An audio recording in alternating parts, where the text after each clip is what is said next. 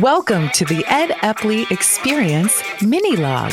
Let professional management expert Ed Epley inspire you to take action on building a more sustainable, smart, and healthy business.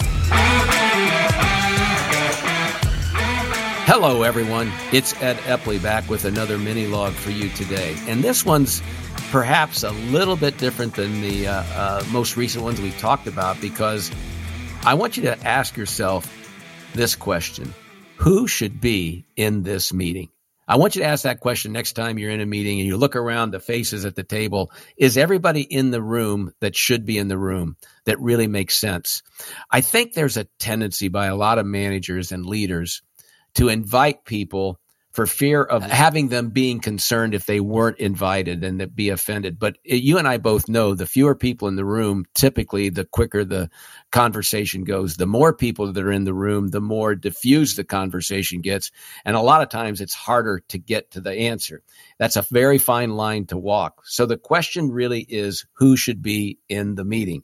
Now, there's a type of meeting called ad hoc that we certainly make reference to with our clients, which essentially says this meeting is not a standard ongoing meeting. Ad hocs are one of a kind, one time meetings typically for a specific topic. And so usually it's a topic that's worthy of its own meeting because it's going to take enough time to warrant, you know, at least a half hour or so.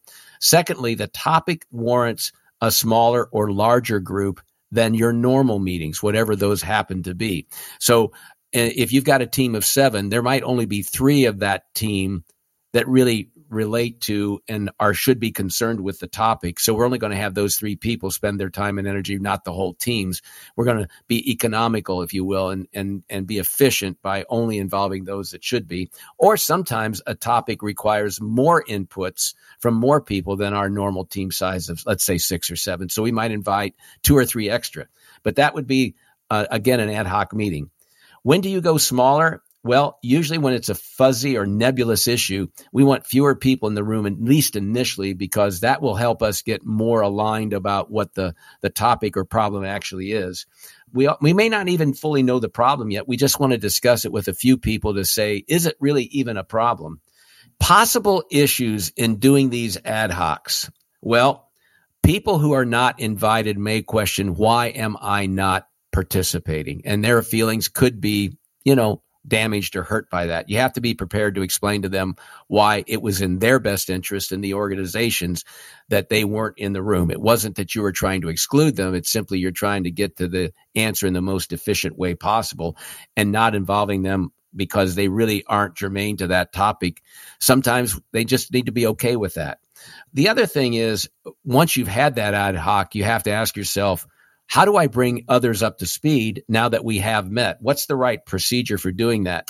In our uh, conversations about meeting disciplines, uh, great teams in whatever meeting they're in align on what was decided and then what will be communicated and last how will it be communicated so when somebody's not invited and you're concerned about how they would feel about it being very intentional about who will speak to them how that'll be shared you know it's one thing for you to go to them and talk to them and say, here's the output of the meeting versus just sending them an email and updating them versus not telling them anything.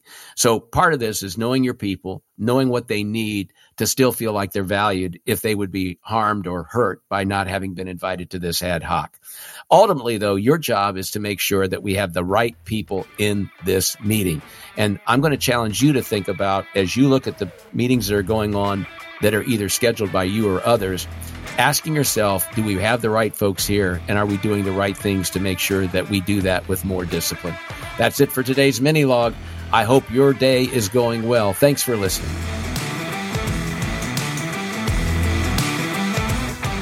Thanks for listening to the Ed Epley mini log.